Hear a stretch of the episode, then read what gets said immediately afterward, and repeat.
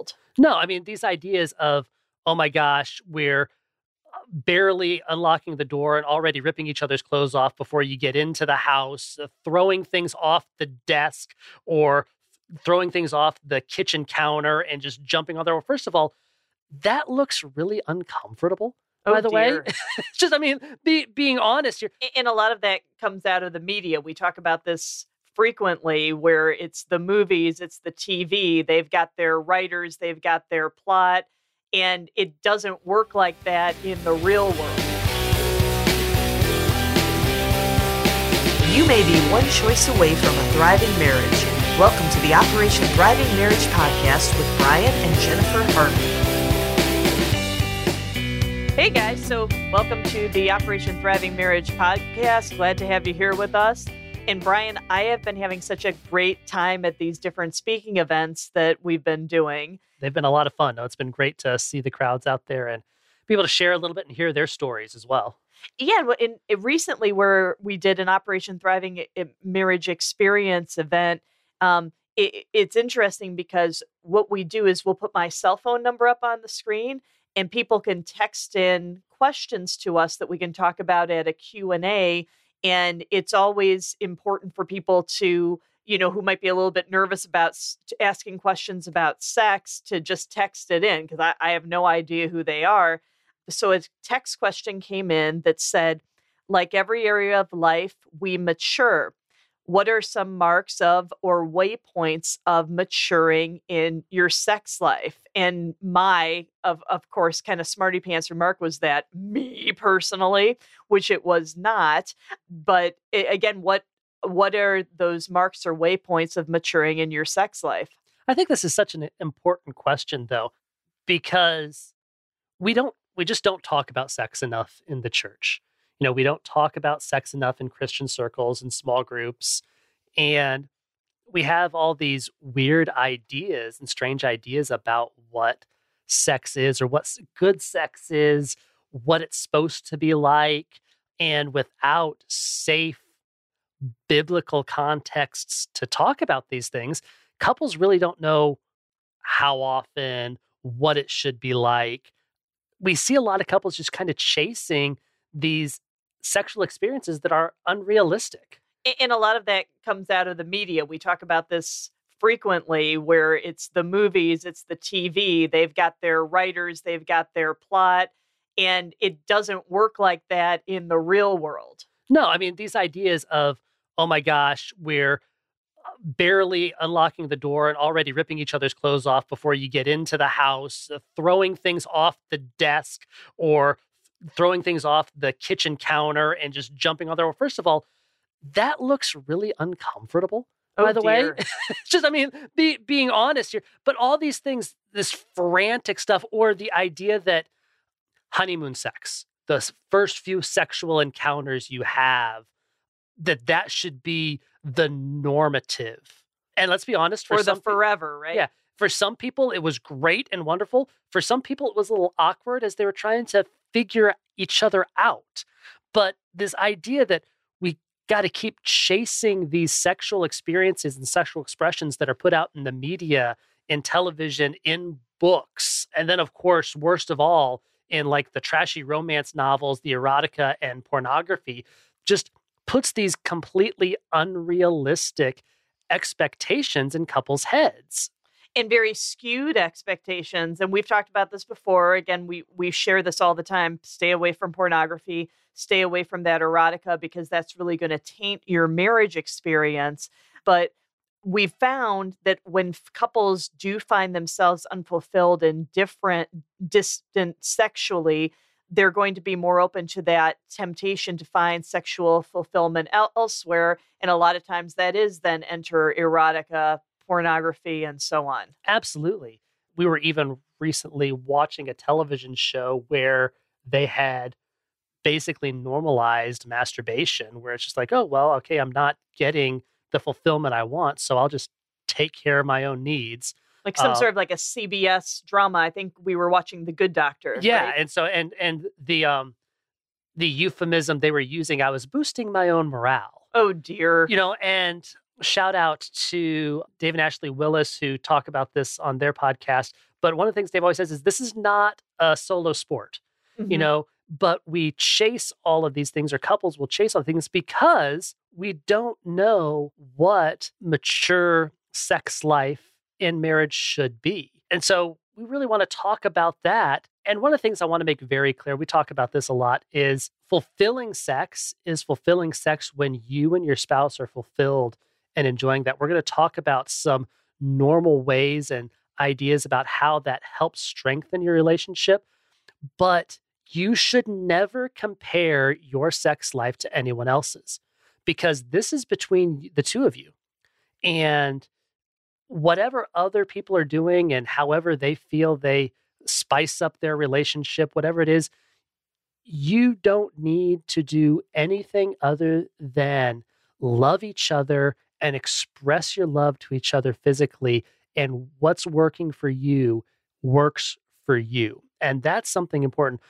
But when things aren't, and it's common for couples to have times and experiences where things just aren't as fulfilling as they want it to be, and they're wondering what they should do. Here's some ways that we can help you, guide you into what mature sexual experiences look like in marriage. Yeah, and we had just recently talked to a couple, and we were working with some couples where they have smaller kids or just had a baby, and that dynamic is going to be different just because of the woman's experience physically after having a small kid. So let's just put that into perspective there after a woman has a baby. And it's one of those things where I think that it's about body, but it's also about that mindset and having the most important sexual organ is your mind. Surprise, surprise. Take notes.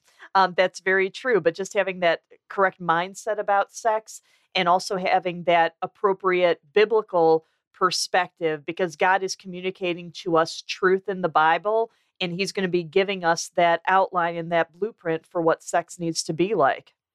And before we get into talk about the purpose of sex, and we've talked about this before, we want to emphasize sex starts outside the bedroom. And this doesn't mean ripping your clothes off in the kitchen unless it's just the two of you alone by yourselves. But it means having a strong, intimate relationship in all other aspects of your life. Your sex life is going to be better if you are naked and unashamed and intimate in other ways. There's an old cliche that sex starts in the kitchen, but that's true. How are you expressing love? How are you expressing intimacy that doesn't involve sexual intercourse, that you still got your clothes on? How are you doing that? And that's, romantic touching, where you're just kind of holding hands, caressing someone's shoulder as you pass, not someone's, your spouse's shoulder as you pass, doing these things that show that you care, looking each other in the eye when you're talking to each other, or just looking at each other and smiling, saying, I love you. Kindness, flirtation, sharing each other in ways other than in the bedroom. That is going to improve your sex life immensely. And it's often talked about, but it's often forgotten, because so many couples think that there's some sort of technique or exercises, or we got to rip out the Kama Sutra and come up with a new position or new game in the bedroom. Nothing wrong with exploring those things, but what's going to make the biggest difference is how intimate you are outside the bedroom and how close you are emotionally when you're not having sex. And it's important, too, to remember what the purpose of sex is, because sexual fulfillment and sexual release are not the same thing. Yeah, sexual release is great and wonderful, but you can have sexual fulfillment in other ways and other experiences.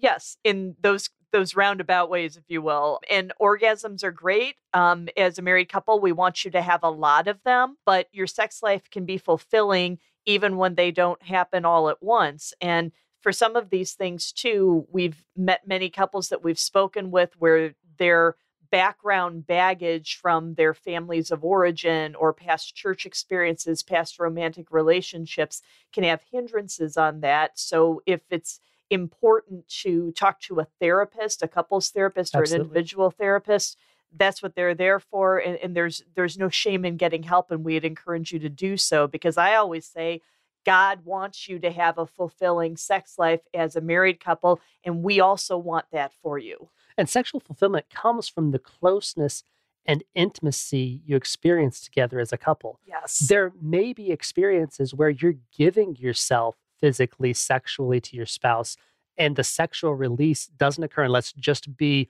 honest, that's more likely to happen for women than men because of how things function. But that doesn't mean that it was a bad experience. It's how close do you feel during and after. And I think it's important for, men and women to just understand and appreciate what their differences are and to be communicating. I'm saying men and women, but that husband and wife together, to be having those conversations about what works best for each partner and what makes sense to act upon together. I was reading an article recently, and I've always been trying to come up with a good way to describe this. And I'll try to put this article in the show notes if I can remember that. But this therapist was talking about the difference between spontaneous desire versus responsive desire. And fulfilling sex lives for couples that last a long time, that have strong marriages, they experience that responsive desire. Mm-hmm. Spontaneous desire, that's what we see in television and movies. That's the, oh my gosh, I can't resist you, and I'm going to rip your clothes off right here, and I don't care what's going on.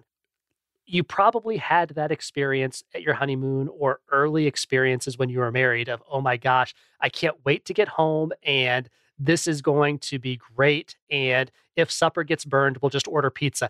And I hope you had those experiences and I hope you have them again. But that's not the most fulfilling or the only fulfilling sexual experiences. Or the right experience. It's not this is absolutely right, this is correct, this is proper, this is the only thing. It's a good thing, but not the only good thing. Yeah. Responsive desire is the desire that develops once you are with your spouse. It's when you're laying in bed and your skin touches each other and you start remembering, I like this. I like this person. And your body starts responding to what's going on. It's not necessarily you're revved up and all hot and bothered before you get between the sheets, but you get between the sheets and start caressing and snuggling and kissing, and you get revved up in that time. Your body responding to the love and intimacy you're sharing in that moment rather than being all fired up beforehand. That is more fulfilling and creates greater closeness than the spontaneous desire. And it's important to also make sure that you're focusing on your spouse and their needs, their wants, and their desires. And sex is going to be more fulfilling when both of you are satisfied, but that will only happen when you both focus on each other instead of on yourselves. So it's important to, again, continue to communicate about these things. And if you want to try something different, talk to your spouse about that. Even if you're a little uneasy, maybe the spouse would say no, but you need to honor each other and kind of figure out, would you be willing to try this thing, or is this off the table? And how do you navigate that? You need to be naked and unashamed, not in just in sex and sexuality, but in talking about that. Absolutely. One of the things when it comes to focusing on your partner that Jen says all the time that I really appreciate is sex should be used to draw closer to your spouse. Your spouse should never be used as an object for sex. Truth. And when you're focusing on each other's needs and wants and desires, you focus on what do they want. And then that's when that fulfillment comes in, and then start talking about it and talk about those things you like. But obviously consider when you're talking about sex to each other, consider where you are. It's okay to talk about sex outside the bedroom. Matter of fact, you should talk about sex, but appropriateness, in front of the kids is different from wrong. By yourselves watching television and no one else is in the house. Make sure you're clear about what your spouse's comfort level is. Yes. If it's okay to do what we call in the Air Force, the good game, smack each other on the backside. Hey, oh dear. If your spouse is comfortable with that and that's something that works, that's great. Talking about those things. But if your spouse doesn't like to talk about those things in certain environments, that's okay. If it has to be only, we don't talk about that in the kitchen, we don't talk about that around food, whatever it is, You know, we don't do those things. But also talk about plans for having sex later. Planned sex is sexy. It doesn't have to be, oh my gosh, it's this spontaneous moment. It's okay to, you know what? Hey, tonight, this is what's going on. We've got this formal dinner tonight, and then we know that we're not getting back until late, and we're going to both be tired, so let's plan to go to bed early tomorrow night. You know, planned sex is very sexy. Planning, hey, you know what? I can take a long lunch on Friday, so let's take a long lunch, a really long lunch on Friday. Enjoy that, and what happens with that, too, is the anticipation of the experience heightens the experience. Absolutely. And it's important for you to also be able to, in having those discussions about sex, talking about sex, shout out to Salt and Pepper, DJ Spinderella, just saying back in the days in the early 90s. Yes, you are the salt of the earth is another thing. And not, sorry, Salt and Pepper there. But express how sexually attractive your spouse is. And I think that that's a really cool thing that can unfortunately go away the longer you've been married or enter kids into the picture, because you're doing everything you can to keep up with raising a family and career. You need to continue to prioritize each other and still express how sexually attractive your spouse is to you. And that should be shared by your spouse kind of coming back to you. And whether you've put on some weight or you're not feeling particularly attractive or not, you chose this individual to be your spouse, and you need to express that appreciation. And if you both are working on some health goals together, I think that that's a fantastic thing to be able to do for those health purposes, but just express that attraction as well. Just like they know you love them, but you still say, I love you. Just because they know that you think they're sexy doesn't mean you should stop telling them that. You know, they need to hear that. We all have fragile egos at different points in our lives, and your spouse needs to constantly hear from you that they are special to you, that you have chosen them and you still choose them. Yes. That they are still important to you. They still are special, and that specialness continues, and that chosenness continues indefinitely. It didn't, once we said our vows up there in front of all those people, then that's not the last time you express that you love them. That's also not the last time you express how exciting they are to you. And also prioritize sex. There's a myth that says that sex should just spontaneously happen, and if it doesn't, then it's not good. And that's just not true. When you prioritize sex, you will have more sex, and sex will be better. And some of that, too, that could be that you and your spouse kind of talk and you agree on how many times you'd want to have sex in a week and see what you can do to meet that goal. And or exceed that goal. Meet or exceed that goal. Thank you. And see what can be done about that. And maybe that is through kind of that scheduling. And again, schedule subject to change, right? Absolutely. Or have some spontaneity that would be included in that as well. But do what works for you. You are the architects of your sex life and your relationship together. And acknowledge, and it's okay to realize that it changes over time. Those early experiences at the honeymoon and that first 6 months, first year of marriage are exciting. And it's one of those, you're learning about each other. You're learning each other's bodies. You're learning turn-ons and turn-offs and all those things. And there's some excitement and newness to it. But then the newness goes away. You know, it can only be the first time once. And then after that, you learn each other. And that's something that is fulfilling and special, is when you have a knowledge and experience of, I know that they're going to respond when I do this. I know that they like this. And then that experience of, yeah, he likes that, she likes that, and they're responding to you. Again, that responsive desire builds your own desire for them as well. And it builds that long-lasting experience that you're looking for. There is that weird myth that fulfilling sex is wild and spontaneous, and that's just not true. Fulfilling sex is going to be that sex that brings two people into a closer and more intimate relationship. And again, we're maturing in every area of life. And we want to make sure that we're emphasizing these marks of or waypoints of that maturing in your sex life that's going to be bring better sex to you and your spouse, and therefore more of a fulfilling sex life in your marriage. Fulfilling sex is that sex that brings you two into a closer and more intimate relationship with each other. And mature sex remembers that purposes of sex. It acknowledges that sexual experiences changes over time, is focused on your spouse, and is talked about and shared together.